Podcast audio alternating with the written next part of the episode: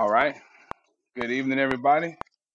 So today we are coming to talk about uh, question 14. I don't know if you have your books with you. They have our catechisms in it, but today the catechism is uh, what are God's works of providence? If we have those, can we kind of say those together? The answer God's works of providence are his most holy, wise, and powerful, preserving and governing all his creatures and all their actions.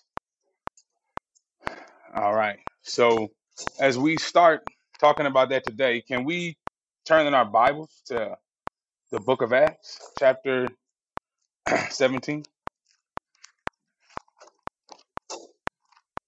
And we're going to go to Acts 17, starting at 22 to 28.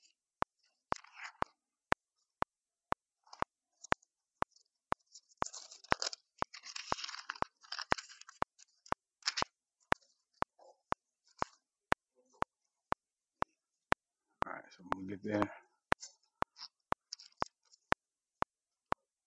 we all there, kind of close, everybody a little bit. All right. I'll just read it. so Paul, standing in the midst of the Areopagus, said, Men of Athens, I perceive that in every way you are very religious. For as I passed along and observed the objects of your worship, I found also an altar with this inscription To the unknown God.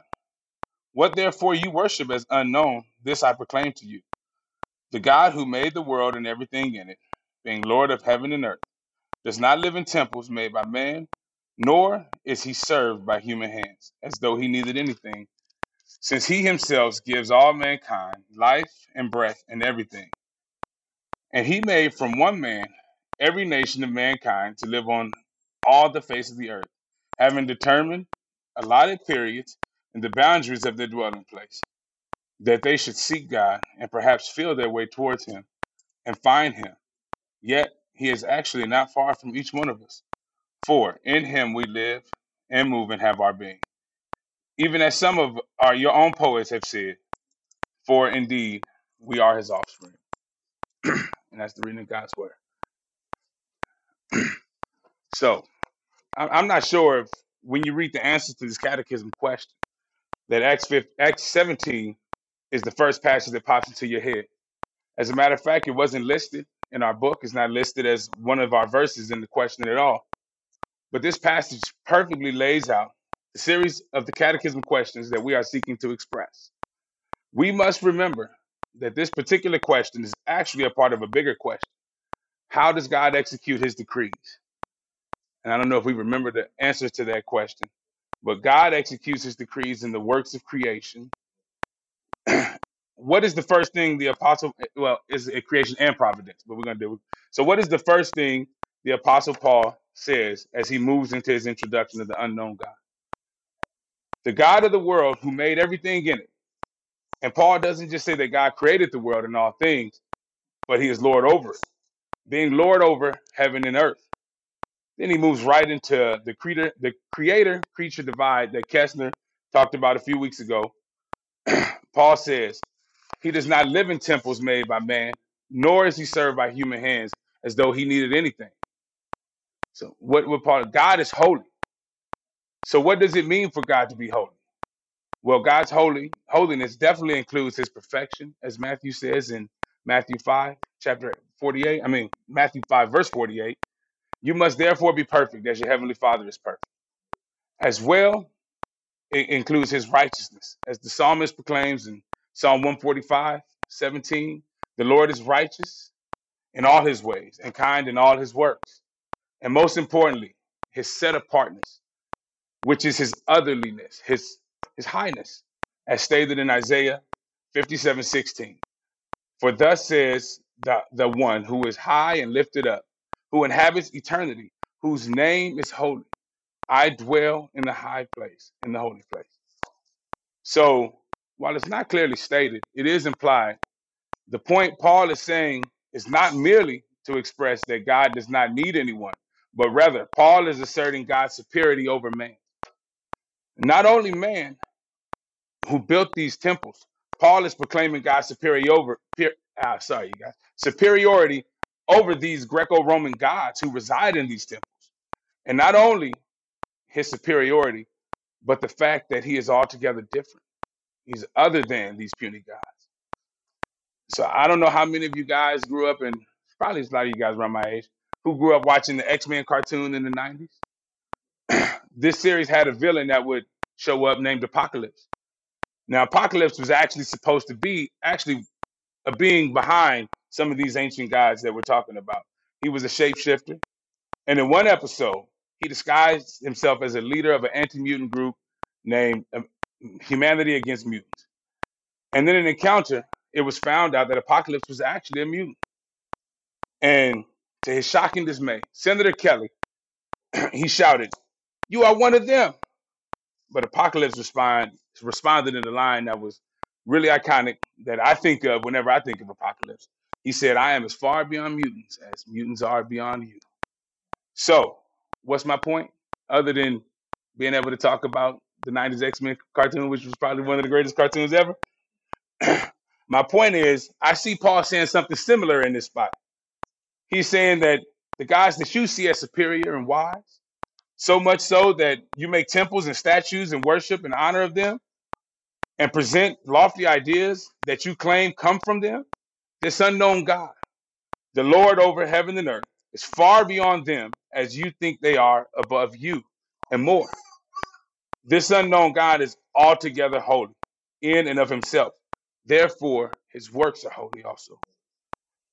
It is he that in his wisdom has created man and in his divine providence has placed man within his determined nations, in his determined boundaries. And he did this in order that man may feel their way towards him. So why don't they? So we'll get to that. But in this passage, we see the intimate relationship between providence and creation as God works out his decrees in time. God is the no creation is the object of God's decrees, and providence is the mover of that object. So basically, providence is what is pushing creation forward in history. Providence is thereby the agency that God is using in his divine wisdom to work in creation, to exer- exercise his decrees, which is his will. Just as a water carving a path through the earth to form a beautiful river, providence is flowing through God's creation to form a beautiful story, to glorify the Son and bring redemption to his people. As an example of this beautiful storytelling shows up in one theme that stands out to me so beautifully. This is the second son motif that we see throughout the Old Testament. I'm thinking about the book of Genesis in particular. We see it with God's choosing of Abel, accepting his sacrifice and rejecting the firstborn Cain's. We see it with God choosing Isaac over Ishmael, even calling Isaac Abraham's only son, whom you love, before he would call Abraham to sacrifice this only son whom he loved.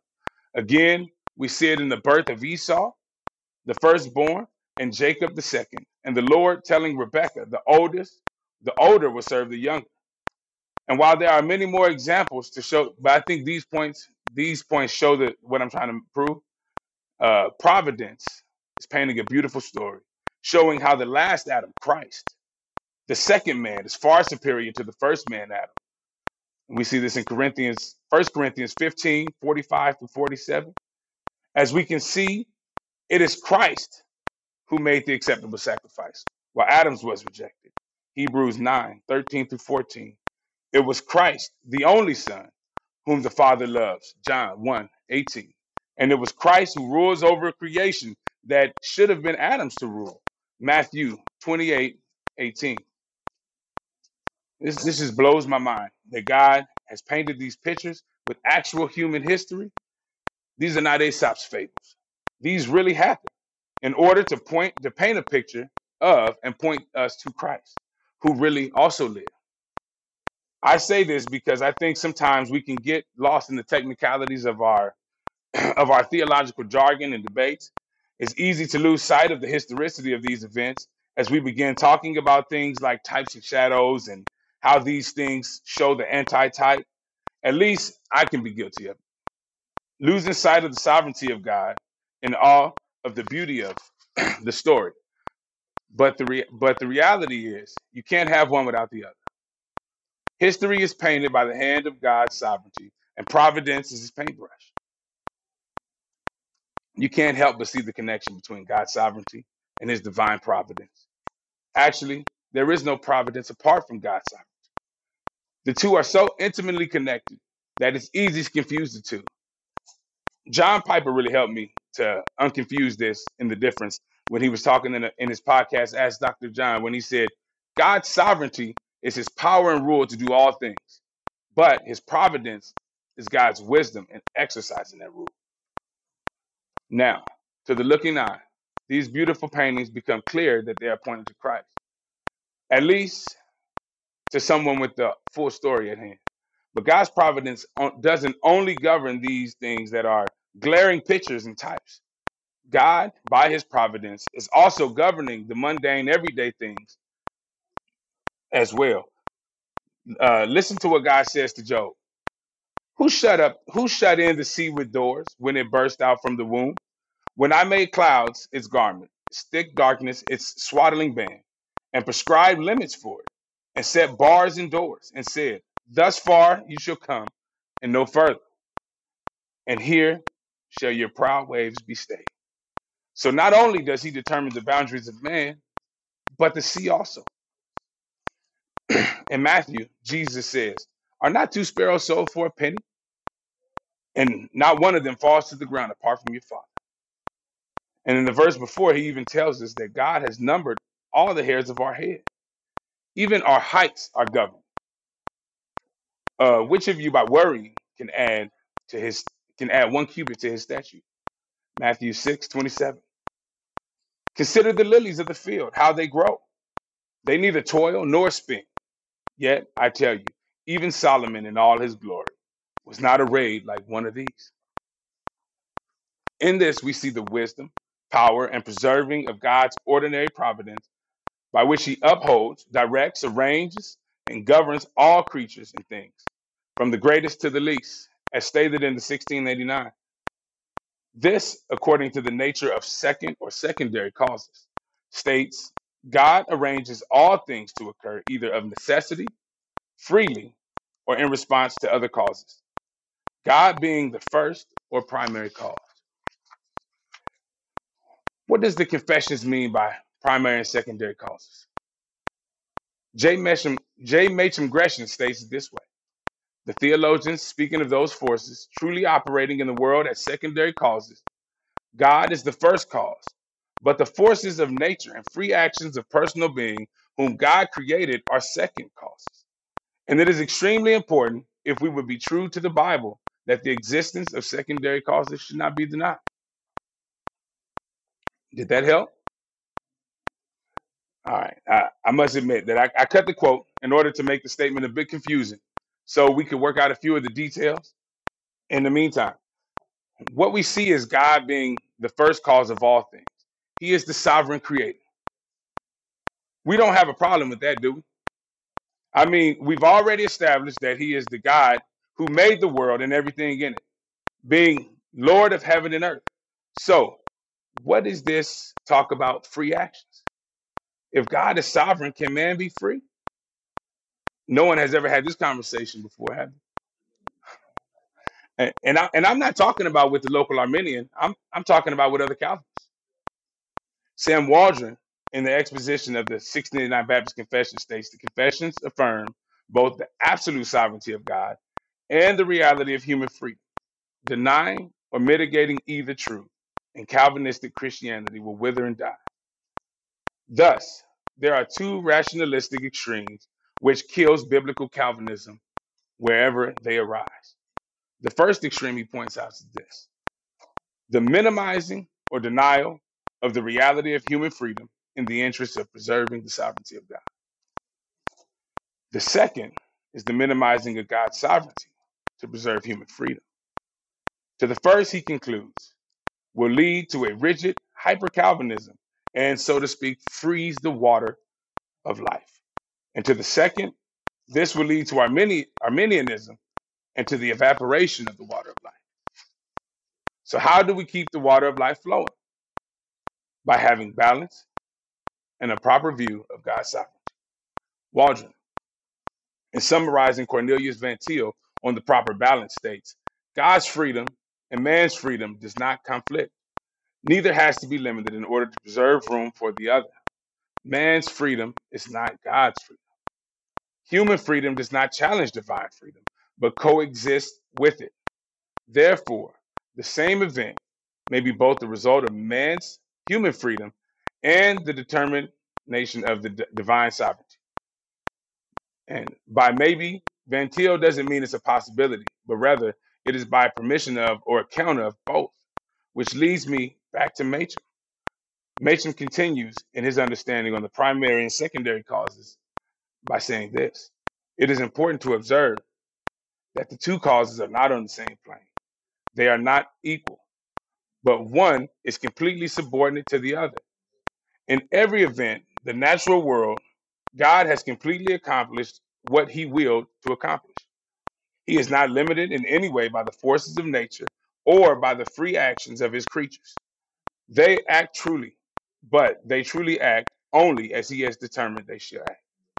The correct way, therefore, expressing the relation between second causes and God, the great first cause, is to say that God makes us, makes use of second causes to accomplish what is in accordance with his eternal purpose. Second causes are not independent forces that co- whose cooperation he needs, but they are meant, they are means that he employs exactly as he will. Now, wait a minute. Didn't I just take back everything that I just said a minute ago? Because it definitely sounds like it. Second causes are not independent forces whose cooperation he needs, but they are means that he employs exactly as he wills. It sure sounds like some hyper Calvinist ice water to me. What happened to the coexisting parts? So hold up. Let's let's bring it back a notch. How can we make sense of this without going against the principles that we have laid down? Well, I believe the answer lies in this one sentence by Machen. It is important to observe that the two causes are not on the same plane. And I will illu- I will use the illustration that I picked up from Doug Wilson, Pastor Wilson, in describing how most people view the sovereignty of God. He says, "We see reality as a huge ocean, and God being the biggest whale in the ocean. We humans are like plankton being pushed around by the current caused by this giant whale. Now, this example would be to put God in the same plane, confining God to our creaturely reality. With God operating in the same plane, it would be impossible for both God's sovereignty and human freedom to coexist. As the more powerful being God becomes a schoolyard bully, imposing on your freedom in order to exercise his divine providence. But we do not operate in the same plane. He is not the biggest whale in the ocean, he is the creator of the ocean, and by necessity exists outside the ocean. It is this reason that God can execute his predetermined plan by leaving man's freedom intact. So, I want to state that there is still mystery here, but hopefully that brings a little clarity. Also, to be clear, this freedom of man's is not is a creaturely freedom. It's a governed freedom. Man is not autonomous. He does not have a libertarian free will. As a matter of fact, his will is enslaved to sin. But this does not stop him from truly acting. Man's free man freely acts, but those free acts are according to his will and of his nature. So let's try to work this out, and hopefully it comes to make sense. Man is free to choose. When a man asks a woman what she wants to eat, she is actually free to choose. Though you wouldn't know this since she always says, I, don't, I don't know. So maybe that's a bad example, but I think you get the point. You are free to choose chocolate or vanilla. You are free to obey the speed limit, and you are free to cuss the person out that cuts you off in traffic. But you are free to say, Yeah, I chose cookies and cream ice cream, but I meant the cookies and cream with the Oreos. So, you know, I mean, I think about even choosing, you know, growing up, you know, we weren't really free to choose if we listened to Luther Vandross. But we were free to choose if we would grow up to be a bad boy who creep or that we would make a house a home. So we have the, the choice. To, we have a free choice. So what we what we are not able to choose is righteousness. Apart from regeneration, you are not free to choose to please God. Romans 8 8 says, Those who are in the flesh cannot please God. But before that, verse 7 says, The mind set on the flesh is hostile to God. Romans 5:10 calls us enemies of God. Romans one thirty calls us haters of God. So before we start lobbying complaints at God and his unfairness, please consider this. Not only are you unable, but you are unwilling. And I'll go a step further. You are unable because you are unwilling. We are rebels to a holy God. This is why men don't feel their way towards God, even though this is what God made them, as Acts 17 tells us. Man, instead of groping for God and his glory, he is groping for his own vainglory, his own prestige, and his own greatness. But God uses this for his own purposes as well to bring about his predetermined plan. We see this in the story of Joseph as God uses the wickedness of Joseph's brothers to put Joseph exactly where he needed to be in order to preserve God's people. If we could, can we turn to Genesis 50? I'm going to read from uh, 15 to 21. All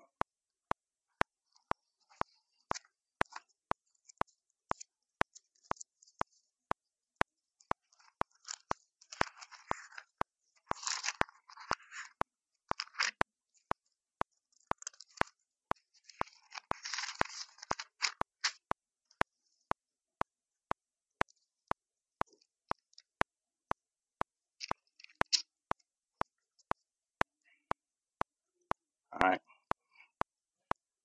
So we, the word of God reads as this When Joseph's brothers saw their father was dead, they said, It may be that Joseph will hate us and pay us back for all the evil that, he, that we did to him. So they sent a message to Joseph saying, Your father gave this commandment before he died. Say to Joseph, Please forgive the transgression of your brothers and their sins, because they did evil to you. And now, please forgive the transgressions of the servants of God of your father jo- of your father. Joseph wept when they spoke to him. Spoke when they spoke to him. His brothers also came and fell down before him and said, Behold, we are your servants.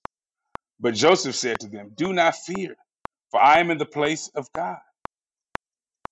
As for you, you meant evil against me, but God meant it for good, to bring it about that many people should be kept alive as they are today.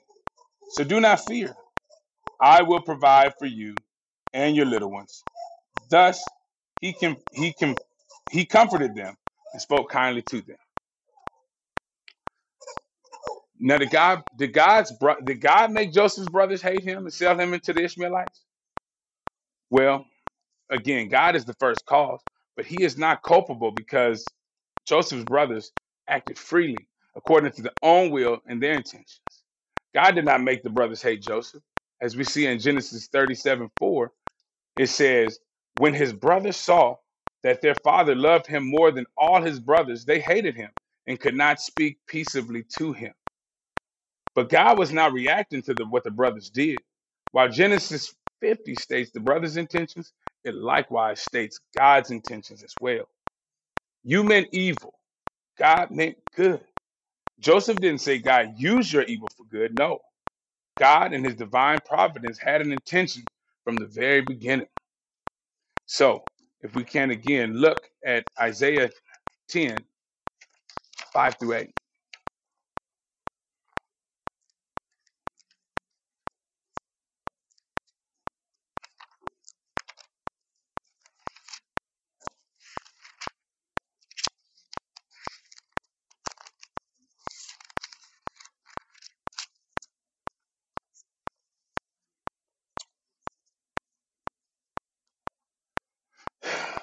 Woe to the Assyrians, the rod of my anger. The staff in their hand is my fury. Against a godless nation I send him, and against the people of my wrath I command him to take spoil and seize plunder, and to tread them down like mire of the street. But he does not so intend. His heart does not so think, but it is in his heart to destroy and to cut off nations. not a few. For he says, Are not my commanders all kings? So here again, we see two intentions of the same event God's judgment of his people and the Assyrians, the king of Assyria's greed and arrogance. Now, did God make the king of Assyria act arrogantly in his conquest of world domination? In first causes only, God calls Assyria the rod of my anger, going as far as saying in verse 15, Shall the axe boast over him who hews it, or a saw magnify itself against him who wields it? As if a rod should wield, as if a rod should wield him who lifts it. God is clearly acting. But look at what he says to the king of Assyria. But he does not so intend, and his heart does not so think. The king of the king of Assyria is not on some holy crusade for the Lord of hosts. No, he is out for conquest and vainglory. God does not have to make this man do anything. He is acting freely in his own wickedness of greed and arrogance. Listen to his arrogance. Are not all my commanders kings? This is not a compliment to his commanders. He is essentially calling himself the King of Kings as if he was God. We see it further in his speech as he continues By the strength of my hand I have done this, and by my wisdom, for I have understanding. I remove the boundaries of people and plunder their treasures. Like a bull, I bring down those who sit on thrones. Therefore, God not only uses the king of Assyria as his rod of anger, but he will punish his wickedness as well. We see in verse 12, he says, When the Lord has finished all his work on Mount Zion and on Jerusalem, he will punish the speak of the arrogant heart of the king of Assyria and the boastful eye, the boastful look in his eye. And lastly, as we see God's providence in the death of his son and the wickedness of man, if we can turn to Acts chapter 2, verse 22.